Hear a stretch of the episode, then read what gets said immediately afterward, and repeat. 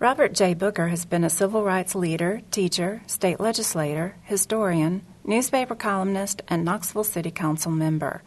In this program offered by the East Tennessee Historical Society, he speaks to a group of history teachers about his involvement in lunch counter sit ins in Knoxville during the civil rights movement. First of all, I think most people, when they think about the civil rights movement, they think about the sit-ins in, at the movie theaters and lunch counters in the 1960s. But the civil rights movement really started in the 1860s. Many people don't know that. But I think, as you, you know, slavery ended in 1865. And immediately thereafter, a group of black men began to meet in Nashville and uh, petition for certain rights the right to vote, the right to sit on juries, the right to uh, ride train cars, the right to do all kinds of things that other people were doing. They didn't get much of a hearing in 1865, so they met again in 1866 and did some more of the same stuff. And during that time, a man by the name of Melvin Gentle from Knoxville was elected president of the organization. So they again were asking for those various rights, and finally the federal government heard them in 1875. And it passed the first civil rights bill that year. And that bill gave black people the right to go to any theater, to eat in any restaurant, to stay in any hotel, to ride on any train, to be allowed in any horse and buggy that was for hire or to ride on a ferry or whatever. Anything that white people were supposed to do. So that was the federal civil rights bill of 1875. But southern legislatures didn't care too much for that civil rights bill, so they decided they would do something to nullify it. So here in the state of Tennessee, the state legislature passed its own bill that said, well, the federal bill is not what we want. And they passed a unique kind of bill. In fact, I always wondered why the bill, the law of 1875, was not called part of the Jim Crow laws. The Jim Crow laws came later, and I couldn't figure out why this was a law that restricted the movement of black people, but was yet not called a Jim Crow law. Uh, there was always a question in my mind, and I'll get to the answer in a minute. Frederick Douglass came here to speak in 1881. He spoke at Knoxville's Opera House. And after he spoke, they gave him a room at Knoxville's Hattie House. That was the finest hotel in the city of Knoxville. And I said, How is it that Frederick Douglass, a black man, the abolitionist, could be put up at the Hattie House in Knoxville when the laws of 1875 said that black folks and white folks couldn't mix. But once I read that law of 1875, it became clear to me as to how Frederick Douglass was allowed to stay at the Hattie House. Problem was, the bill of 1875 never mentioned black people. What it did was to give proprietors the right to refuse service to anyone without having fear of being sued and taken to court. And you would think a bill written like that would mean, well, we don't want drunks in this establishment.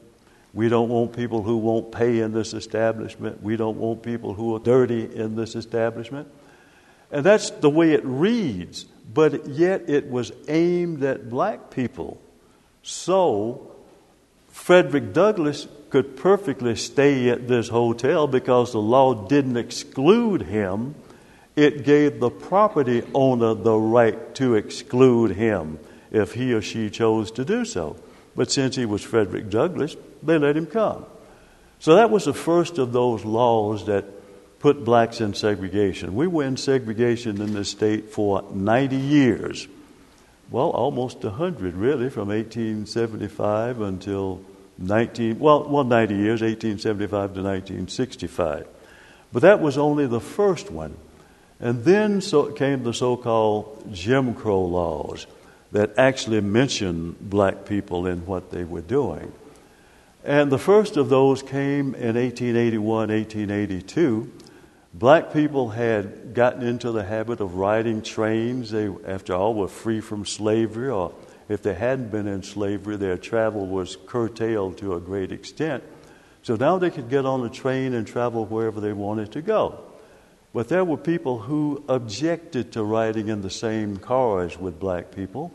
So the state legislature passed a law of 1881 and 1882 that put black people in separate train cars from white people.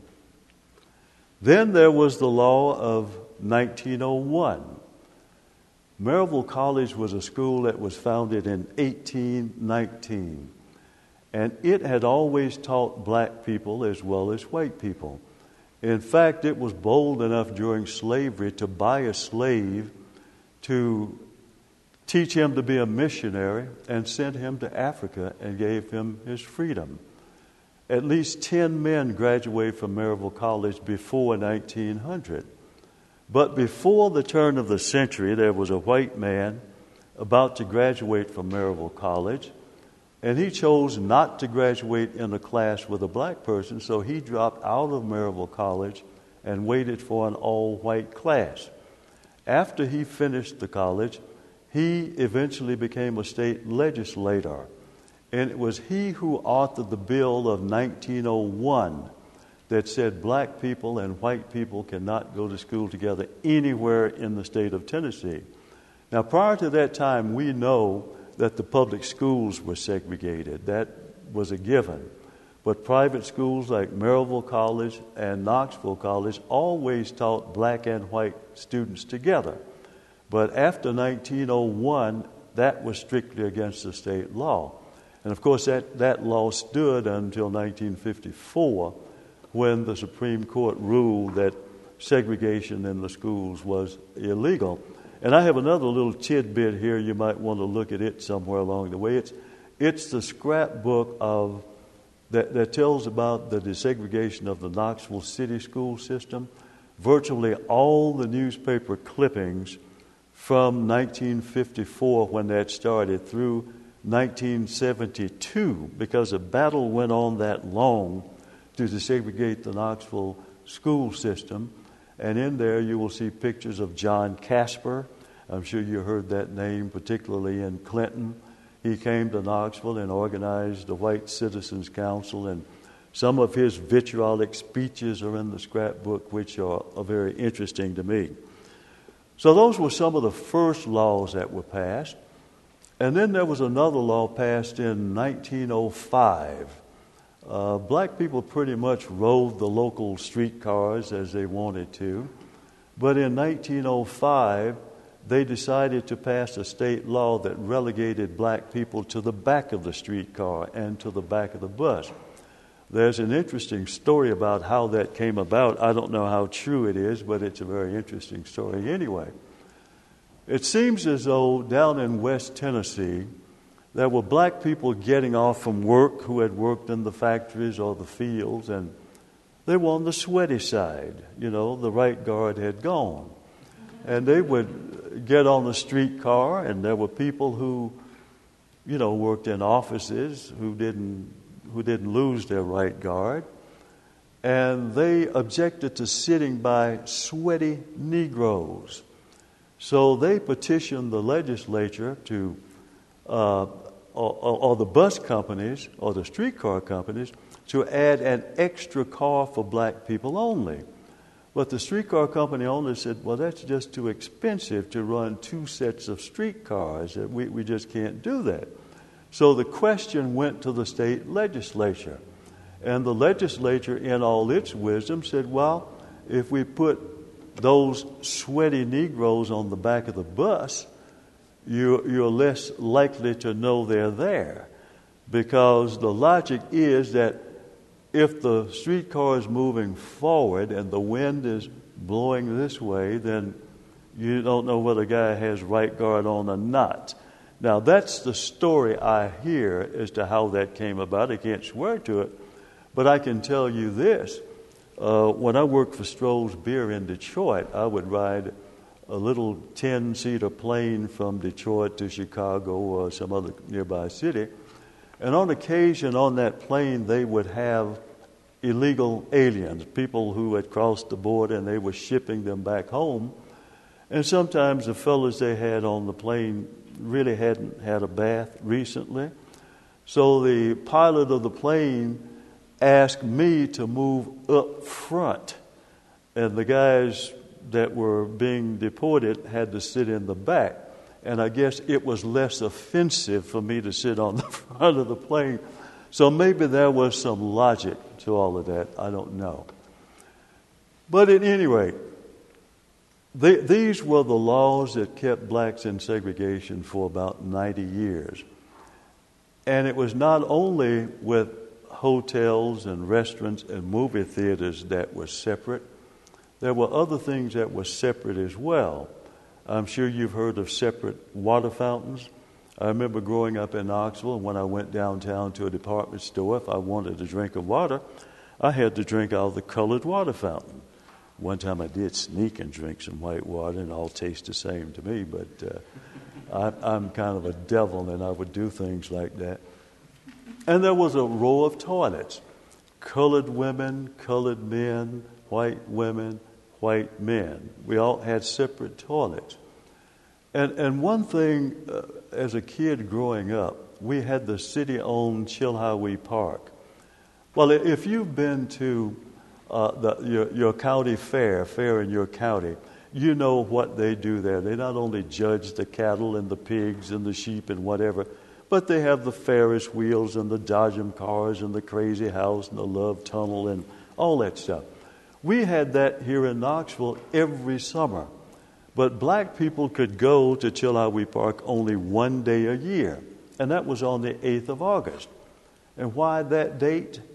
Well, that was the date in Tennessee when Andrew Johnson, who was military governor of the state, freed his slaves on August 8, 1863, or thereabouts.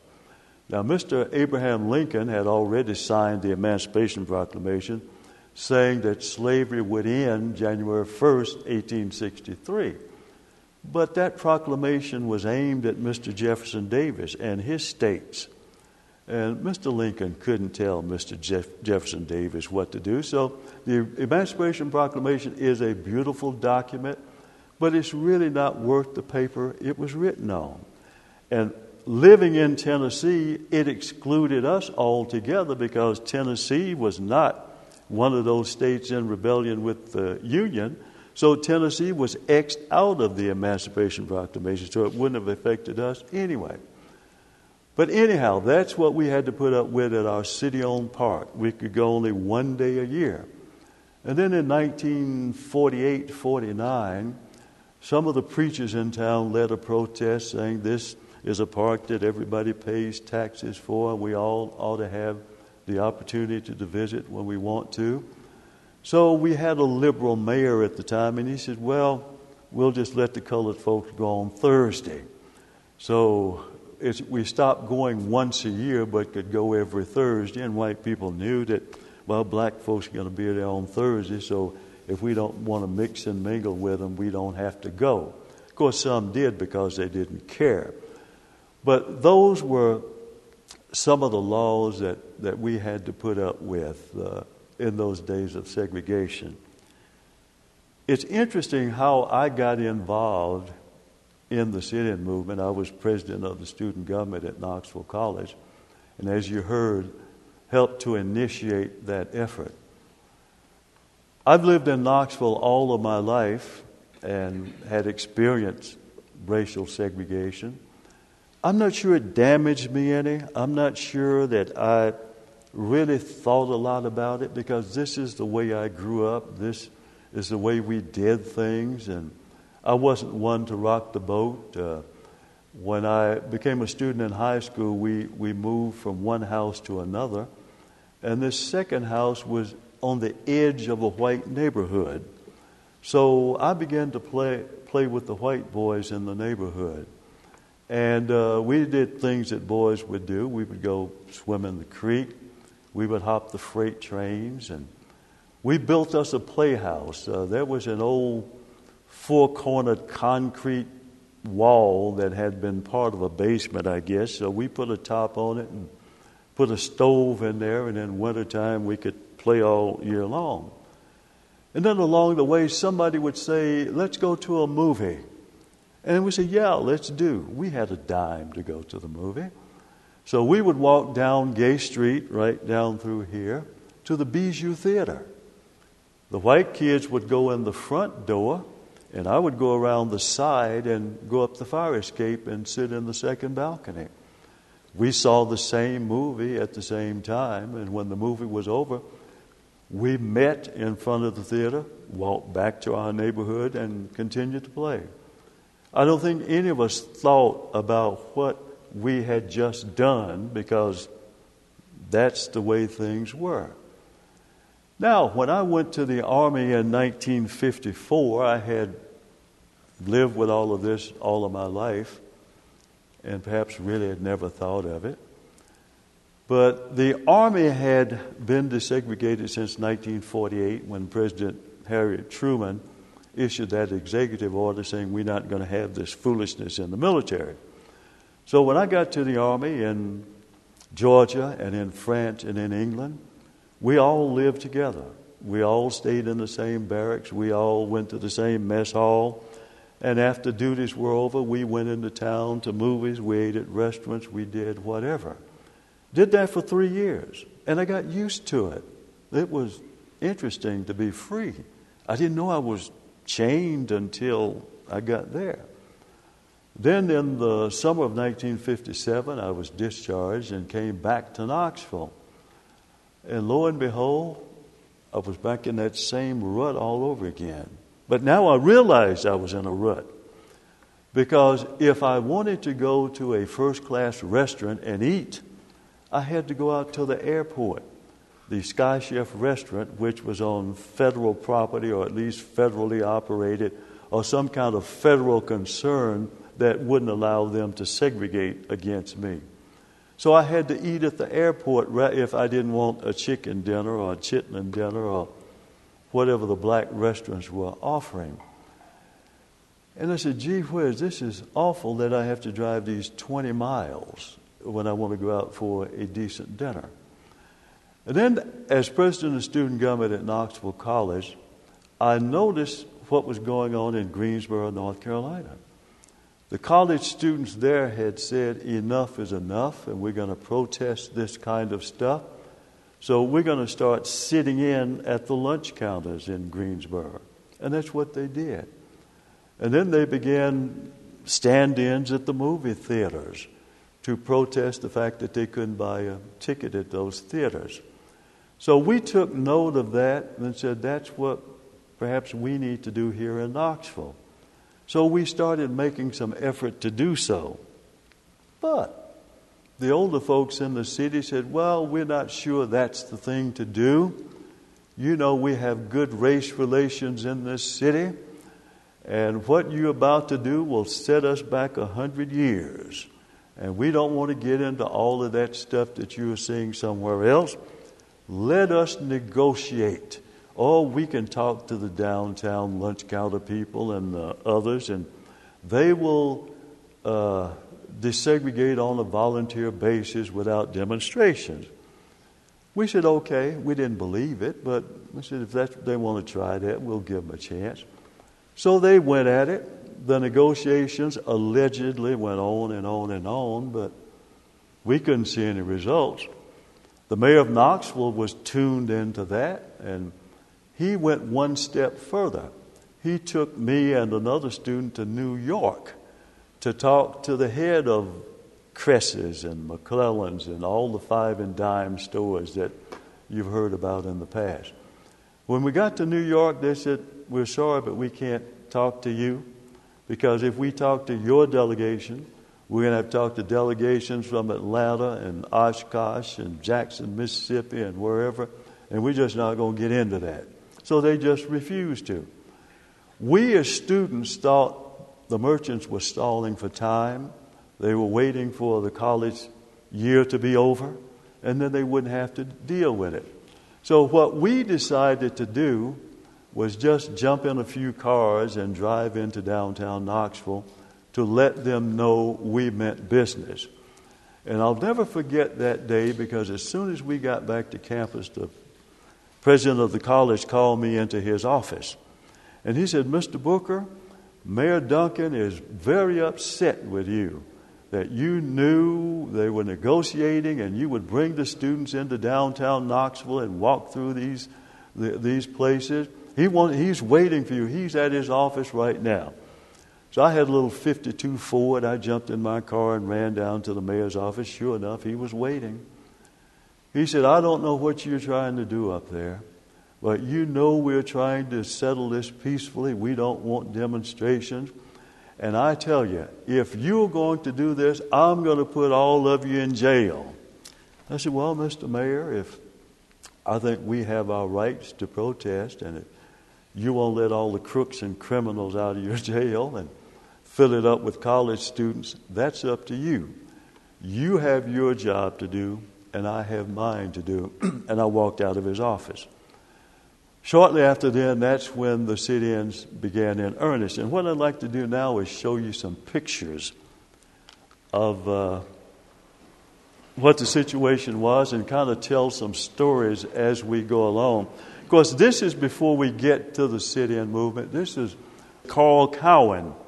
Carl led most, he was the attorney for most of the desegregation cases in the schools in East Tennessee. These Negroes refused entrance by UT. That was in 1939. And it took until 1952 when this man, Gene Mitchell Gray, was eventually admitted to the graduate school at the University of Tennessee. He had graduated from Knoxville College a couple of years earlier. This is Theotis Robinson. He was one of the first black undergraduates to go to the University of Tennessee in 1961. So the University of Tennessee hasn't been desegregated that long if he was in that first class of 1961. Of course, he eventually became a city councilman, and interestingly enough, he is currently one of the vice presidents at the University of Tennessee. Now we get to those sit ins that I was about to tell you about. Here's a young lady who's carrying a sign We just can't shop on an empty stomach. And that has meaning because it was nothing for us to walk into one of those stores and buy a pair of shoes or a dress or a hat or some notebook paper, but we couldn't sit at the lunch counter and have a Coke or a hamburger. Here's another shot. The center, Rich's likes our dollars standing up reference to Rich's department store, which was downtown, where again, one could walk in and buy whatever, but you couldn't sit at the main lunch counter and have a hamburger or a Coke. Anytime any of us walked in, the waitresses would back off and go to the back and uh, just ignore us. And the gentleman there in the middle with the light colored outfit on, I saw him just a few months ago when I was in Cincinnati because he is one of the directors of the National Underground Railroad Museum called Westmoreland.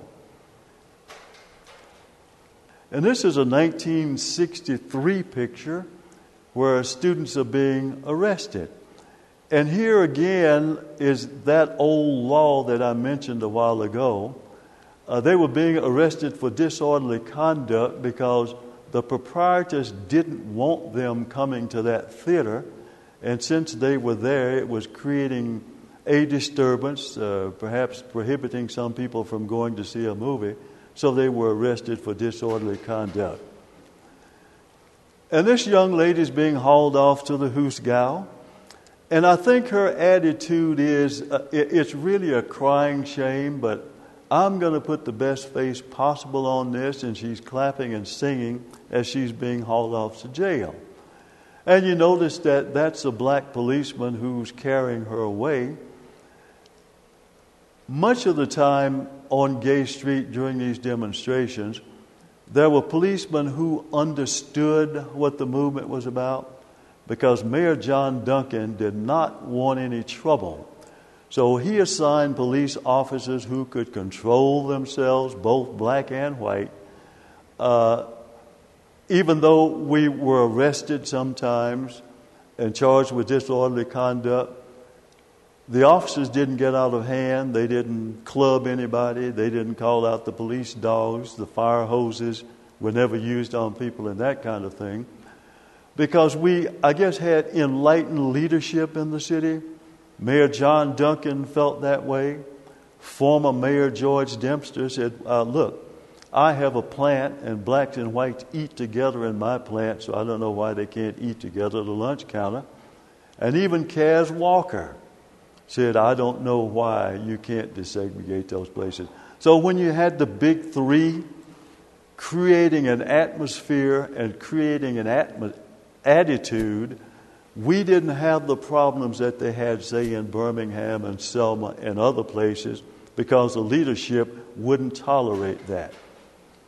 And this is Father Matthew Jones, who was a priest at St. Luke's Episcopal Church he was one of the fireballs in, in the demonstrations. I, I lived in public housing at the time. I was president of student government. And he would always come by my house and bang on my door and said, What are we going to do today? Let's get out of here and do something. The walls of Jericho came tumbling down so we could knock the walls of segregation down. That was his attitude. And his sign says, We're all brothers in Christ. Why can't we be brothers at a lunch counter. but not everybody agreed with us. Sometimes it was embarrassing that we had more white University of Tennessee students picketing than black students because sometimes if the Knoxville College students knew that there weren't going to be any cameras out, there wasn't going to be any coverage, or if they didn't think they were going to jail, they didn't want to participate. It was a badge of honor to go to jail and to have your name in the paper in protest. But these gentlemen uh, didn't agree with our movement, and they had signs that said all kinds of things. Send these Africans home, for example. Sorry, we're richest, first class customers, you are rock bottom, and all that kind of stuff they had to say. And here's another group sit down demonstrations are un American. And I, am always amused when I look at the license plate on that car because at the time the, the prefix number indicated what county the car was from. And Knoxville at the time had a 3, Nashville had a 2, Memphis had a 1. But this is a 40, which meant that the car came from either Loudoun County, Madison County, or one of those. So they came to town to tell us how un American our activities were. So it, it's interesting to watch those young men. Now, this is the summer after Knoxville College had uh, let out for the year. And so the older people in the community understood what we were trying to do, and they had been double crossed in these so called negotiations by the lunch counter owners. So they decided to take up the, the movement themselves. And the gentleman there with the bow tie on was very active in the movement. He was a member of the Unitarian Church. He was employed by TVA. I think his last name was Jones. Uh, his daughter is very active now in, in South Knoxville. But I think TVA eventually told him that he'd better chill out and stop doing all that. And there's a picture of me in jail. Yeah, I'm a jailbird and I'm proud of it. The gentleman on the outside is the dean of men who came down to get me out of jail. And I'll have to tell you the story about that. It's a hilarious one. I got tired of walking around in circles in front of the Tennessee Theater with my picket sign and decided to go up to the ticket window and ask for a ticket. Well, the lady wasn't about to sell me a ticket, so she stepped back out of the ticket booth, and I just stood there waiting for my ticket. A policeman was watching all this, and he came up to me and said, Buddy, you're going to have to move on. I said, Well, when I get my ticket, I'm going to move on into the theater. He said, No, you have to move on. I said, Well, my ticket will move me on into the theater. He got tired of that.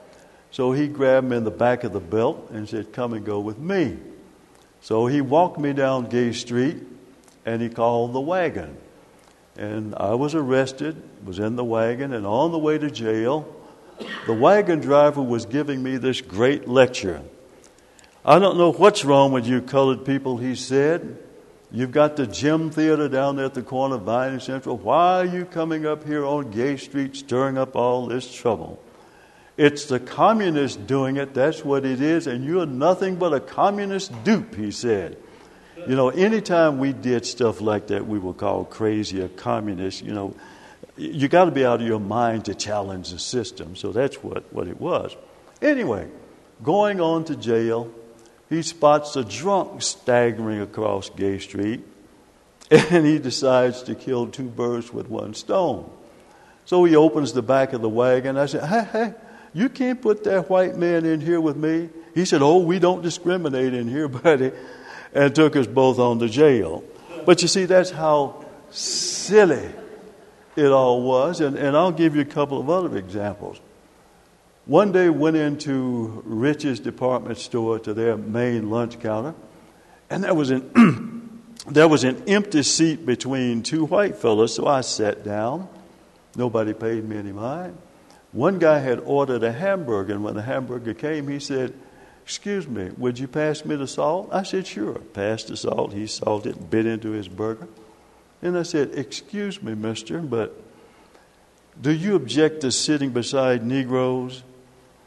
He said, I sure as hell do, and got up and moved. he hadn't thought about it until I reminded him. You know, again, some silliness. I was sitting at a lunch counter one day with a young lady. We were the only ones sitting there. And an elderly white woman came in, and she sat down, and she looked at her watch, and she said, Where are they? And the young lady with me said, Well, the lunch counter is closed. She said, Closed? It's just now noon. Why are they closed? And the young lady said, Because there are Negroes in here. And the white lady said, Where? I don't see any. so it, it's that kind of nonsense that, that really kept the lid on. It was serious business. You know, we could have been hurt. You know, a lot of things could have gone wrong. But, but, but, but it was so funny in spots that, that, you know, you had to laugh about it and, and get the tension off. So that's what was happening. Are there any questions, any comments from you, anything you'd like to discuss that I missed? Yes. Uh, the famous documentary series Eyes on the Prize looks at Nashville and looks at the sit-in movements there. And in that documentary, they showed how some of these outside elements come into town, and there's actually violence against some of the city members. Uh, was that also true here in Knoxville? Was there times when you were actually beaten or attacked by some of these outside? I, I don't know of anybody who was. There, there are people who say from time to time they were hit with a salt shaker or they had a coke thrown on them. But I, I really have no personal knowledge of that. We, we, our, our operation here was strictly a local operation. Uh, we didn't ask anybody from CORE or SNCC or any of the other organizations to to come and be involved. In fact, it's interesting to me when I, I was in a sophomore at Knoxville College, uh, Dr. Martin Luther King spoke for commencement. And he said, I have heard about your desegregation activities in Knoxville. That's all that was said. I have heard about it. But th- there, there may have been some people who came in on a bus and participated, but uh, I'm not sure how many. As I said, there were a number of, of University of Tennessee white students who participated because they believed in our cause, so they were involved. But, but outside stuff, for the most part, no. I, I don't know too much. I, I, I don't know of any of that really.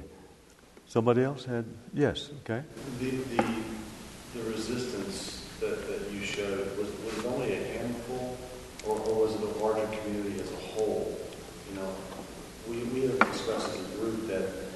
churches were, were a common meeting place to plan protests. And as far as Knoxville is concerned, what areas were you able to, to meet at? Well, it happened here in Knoxville. We called them mass meetings, and they were at different churches. Uh, we would meet at the church on an afternoon and make plans for the next day. And people were told if you're, if you're not passive, don't go. We don't want anybody with hot tempers because you, if somebody were to hit you, you can't fight back, that kind of thing. In fact, two of the leading black ministers in town were chair people of what we call the Associated Council for Full Citizenship. They were the ones who did all the administrative stuff, uh, who, who wrote the ads that would go in newspapers and news releases and that kind of stuff. So, yeah, we, we met at different churches to, to make plans to do that. In fact, one, one of the pastors uh, was threatened. Uh, somebody told him they would blow his house up and all that kind of stuff. I don't know if they were serious or not. But this was one of the problems we had with the college administration. As you can understand, private Knoxville College, which has always had hard times, didn't have a lot of money, depended on the public to make contributions to keep the doors open. And the president of the college felt that if we really got into the sit in movement, some of the resources would dry up because people did call the campus and said, We don't want that stuff up there. So he tried to, on the front end, restrict us as much as he could. Don't do it. Listen to what the mayor is saying. And that went on and on until we had a meeting with him and the dean, student leadership did in the faculty building. And we said to them, if we are not allowed to participate in this movement, we will write letters to all the black media the Chicago Defender, Pittsburgh Courier, Ebony Magazine, Jet Magazine and let them know that you administrators at Knoxville College are not giving us the opportunity to demand. Oh, oh, we didn't mean that, they said. They backed off real quick. We just want you to know what you're doing. And that's the way it was. You know, we, we, we, we issued that little threat that we weren't going to take it lying down. So they, they backed off. Yes? We've noticed that uh, quite often black police officers were used to arrest uh, black protesters. Have you ever had occasion to talk to any of those officers their feelings about that situation?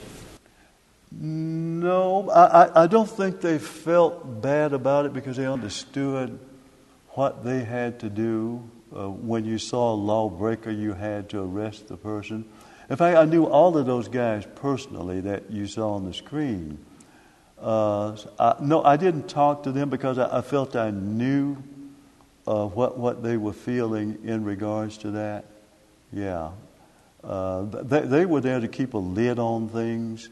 And uh, when, when, we broke the law, we had to be arrested, and, and we understood that. In fact, some of, we purposely got arrested. Phil, you? I was going to add uh, on that question, I believe the gentleman that was carrying a young lady in the photo was Jim Rowan. Uh, Officer Rowan uh, went up through the ranks of the Knoxville Police Department, uh, became a captain, and eventually was a part of, of the KPD uh, race relations and internal race relations um, and before he uh, retired. If you've watched Big Orange football with Phil Fulmer and before him Johnny Majors, always the black policeman who was behind one of those coaches was this fellow. He worked as security at the University of Tennessee, and he did a lot to help football players. He had uh, a fitness center, so many of the guys would come to his center for training and that kind of stuff. Somebody, a show of hands, yes. Will you just quickly let them know about the urban renewal? I don't think they, they realize, they'll recognize maybe where Daily Drive and Coliseum and all those locations are. I thought you might want to just quickly address what happened there. Urban renewal started in Knoxville in 1959, and it destroyed the black business community. Out of all the black businesses that were in Knoxville at the time, only two of those survive today because they were in a location where they had constant traffic, people coming and going all the time. And when they had to move to another area, they lost that clientele. Hundreds of homes were destroyed by urban renewal. 15 black churches were destroyed by urban renewal, which were in that downtown area. So it put people in what I call a triple whammy. You had to rebuy your home, you had to reestablish your business, you had to rebuild your church. And you couldn't do all of that, especially when the urban renewal people gave you fair market value for your property. Fair market value might be that in the area you're currently located in, your property is worth 15000 but if you move somewhere else, that same kind of property is going to cost you 25000 So they didn't give you replacement value, they gave you fair market value, so you could not move under the, and be under the same circumstances you were in originally. Yeah, urban renewal was very evil in that it just bulldozed things. You, uh, that, there were some magnificent homes that were destroyed. In fact, I have a whole slide presentation on urban renewal that I do. And I show the slum areas as to why it came about, the creek over flooding, the dilapidated buildings. Fine, they needed to go. But the mansions that were destroyed, the historic businesses that were destroyed, you know, that didn't have to be done. But they cleared out the whole area so that other people could get access to the land. And this is exactly what happened. Um, and can you let them know where some of the other materials, like what are in your slide presentation, the images and that sort of thing? And then Steve said that you're working with the papers. Yeah, uh, the call. In fact, that that's part of that scrapbook you see in front of you. Uh, Carl Cowan, as I indicated, was the lawyer who filed all the lawsuits in East Tennessee to desegregate these schools. He saved every newspaper that had to do with that. So I've gone through all those papers. I have clipped them, I have photocopied them, and put them in the scrapbook. Uh, they're the original copies of the speeches by John Kasper and Asa Carter and all the other Citizens Council people. So, yeah, we have all of that. The, all the legal papers are in the collection. Carl Cowan saved everything, so all of that stuff is available for anybody who's serious and really wants to get into it.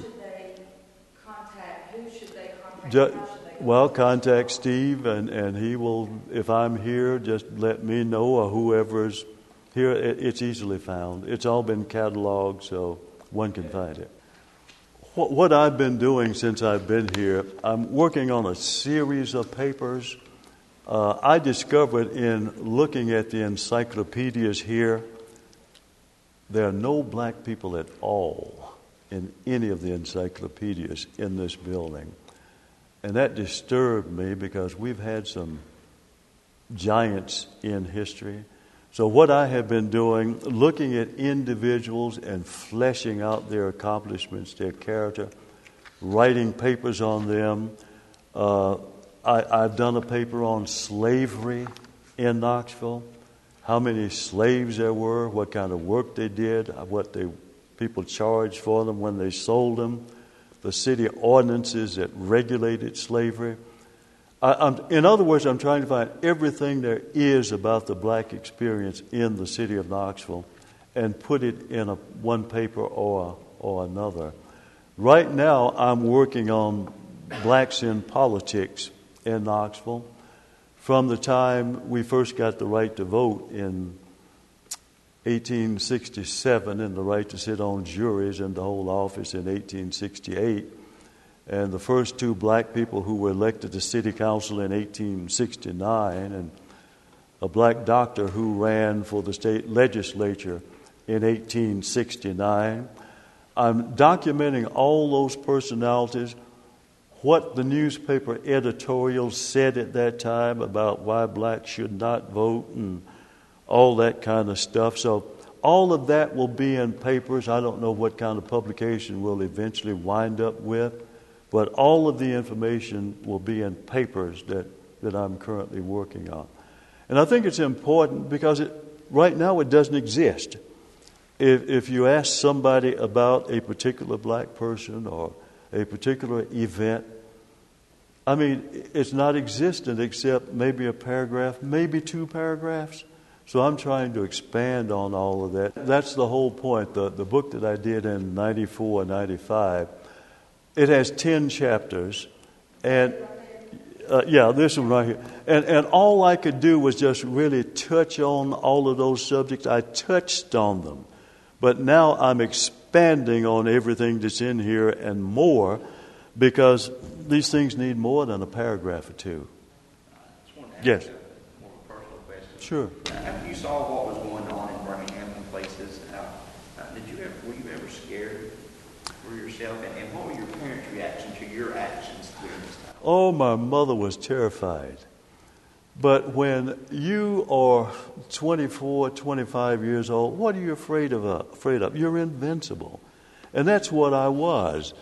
Uh, I, I, they couldn't get me in any way. I didn't. They, they could kill me, but they couldn't eat me. You know. And and I guess the main thing is that I didn't have a job. I couldn't be fired because I was going to school on the GI Bill. So Uncle Sam was sending me that $110 every month. And in the late 50s and early 60s, $110 a month was a lot of money. But I'll tell you how they did, well, they thought they were going to get me. And this is amusing too. After I was arrested, the picture you saw came out in the paper. My automobile insurance company called me and said, You know, you've been arrested, so we have to go up on your liability insurance. I said, For what? Well, you've been arrested. I said, But I wasn't in my car. I wasn't speeding. I wasn't making any illegal turns. Well, no, you were arrested, so we're going up on your premiums. I said, You are? You take that policy and shove it. Because I was 25 years old. I wasn't going to have a wreck. Nothing was going to happen to me. So I drove my car for two more years without insurance until I became a teacher in Chattanooga. Those, that company wasn't going to get me. So that, no, I wasn't afraid, and that was my attitude. I was careful, I hope, but my, my mother was, oh, she was mighty concerned. She didn't know what was going to happen to me. But uh, no, it didn't bother me. No. In fact, it was, it, it was a badge of honor to be put in jail and have people say things to you when you know they were wrong. Walking down the street one day, and there was this Knoxville Journal photographer. I knew him, and I spoke to him, and he spoke to me. And as he passed me, he said, You old nigger, you. I thought it was amusing myself that, that he would say something like that. Any other? Yes, sure. What do you think the most important thing kids these days should know about the civil rights movement? Well, I, I think they first have to understand that there were these laws that kept us in segregation and uh, that they really didn't cripple us.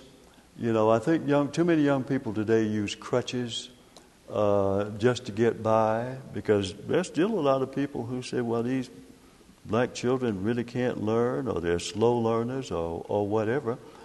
And some of them pick up on that and they say, well, the teacher doesn't expect me to do any better, so I'll just sit here in the back of the classroom and twiddle my thumbs. I'm not going to do anything because I don't have to. And I think they have to understand that those of us who came before them really had to pay a price to, to, so they could be where they are. Our teachers in school told us that if you're going to succeed, you have to be two times as good as the white boy, or you're not going to make it. And I think for a lot of us, that sunk in.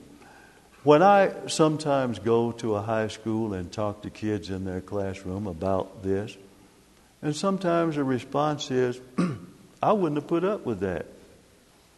But that's, that's what young people know. I wouldn't have put up with that.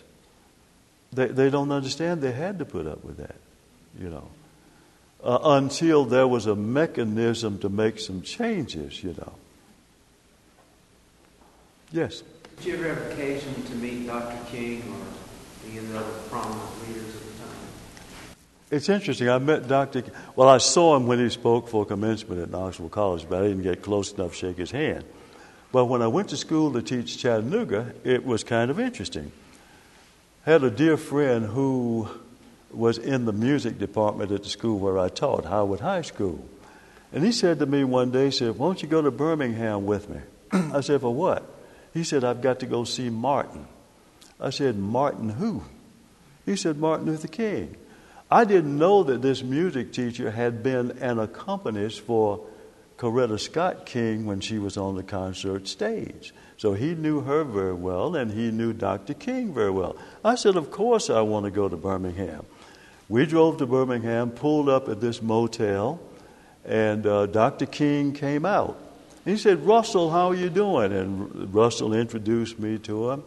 And uh, Russell said, uh, Dr. King, what can we do while we're down here? And King said, Well, we have this boycott going on in downtown Birmingham, and I'd like to know how well it's going. Can you fellows just go downtown and walk around and let me know? So we walked around into downtown Birmingham and reported back to Dr. King. And finally, I was able to say to some of these local people, Yes, I worked with Dr. King too. So yes, that that was my the only time I met him. Uh, when we were talking with uh, Cynthia Fleming, an interesting concept kind of came up toward the end. They were talking about whether or not, in some ways, life wasn't better And I'm curious if you feel the same. Yeah, yeah. Cynthia and I are very good friends, and we compare notes all the time. When in fact, I have to phrase this in certain ways so people understand where I'm coming from. When we were in school, we had teachers who taught us science who couldn't get a job at Westinghouse. They taught us English because they couldn't get a job writing for Time magazine. They taught us health because they couldn't be employed by the organizations that pay you big money. So they were stuck in the classroom teaching us. Consequently, we had some of the best minds money didn't buy teaching us in that classroom. And now I'm not sure we have that caliber of teacher that understands the subject matter and the black community. They had been people who taught your mother or your grandmother or your big sister or your big brother. They knew the family because people weren't bussed here and yon. You stayed in the same neighborhood. So everybody knew everybody, and that helped. At segregated Austin High School in 1952, the highest score ever made on the civil service exam in Knoxville was made by a graduate of Austin High School, that segregated school, when he went into the fire department. That year, they established the Black Fire Company in Knoxville. We'd had black firemen in the 1860s, but when the firemen put on uniforms, blacks were excluded. And we had a high black voter turnout in 1951. They voted for the right guy for mayor. So he said, I'm going to make a change with some of that. So he organized a black fire company, and this fella made the highest exam ever made on the local civil service test. Yeah, we, we, we, as I said, we had teachers who said, Boy, I don't care if you live in public housing or in a shack behind public housing. You're going to get my work. Because if your clothes may be ragged, but your brain is not. So we, there was no excuse now everybody has an excuse. Their tennis shoes are not as good as somebody else's. Or you are told that you come from a one parent home, you can't learn. Or you didn't have breakfast that morning, so your brain, brain is not functioning properly. Or you live in this zip code. We didn't have any of that nonsense. I don't care how poor you were. I didn't have a dad either. But I didn't feel like I was neglected by anybody. I had a mother and a grandmother who took care of me, and certainly a teacher who backed them up and who encouraged the parents to make sure I did what was right. Yeah, yeah. Cynthia and I basically agree that we had more education going on then for some of the reasons I've just mentioned. Uh, I, am bothered today uh, with, with firsthand experience. When I finished Knoxville College, I went to Chattanooga and I taught high school French a couple of years. It was a pleasure to deal with those young people. One of my students became a pilot for American Airlines, you know, that kind of thing. Back in Knoxville, all during the 70s, I was a substitute teacher. I substituted in a number of schools around town. Two years ago, I said, I think I'll go out to Vine Middle School because I'd like to challenge the kids. I'd like to inspire the kids. I'd like to teach the kids. I couldn't get to first base. Vine Middle School was my worst nightmare. And I thought I was an experienced teacher. No way. Uh, that, that from the days I was in school, it, it's totally different, as night and day. They can open a bottle of water or a Coke and drink right in the classroom, open a bag of chips and munch on chips. I think that's supposed to pacify them. But while they're being pacified, they don't learn anything. And on top of that, when you have a youngster in the classroom who wants to read, the dummies say, We don't want to hear him, and attempt to shut the kid down who really wants to do something in the classroom. For me, that was a nightmare.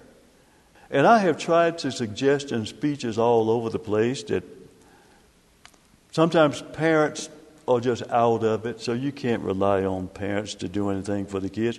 Where's Granny? Where is Uncle Joe? Where is Aunt Sue? Go to a classroom and sit the whole day long and see what children are doing in the classroom. You can't go to PTA and know what your child is doing. You can't go to a basketball game or whatever. But this is, is what it takes from what I have seen. That's been my experience uh, in, in teaching in a school not too far from here. But we, we have real problems. And I think they're going to get worse before they get any better. Thank you. Thanks. Thank you. Thank you.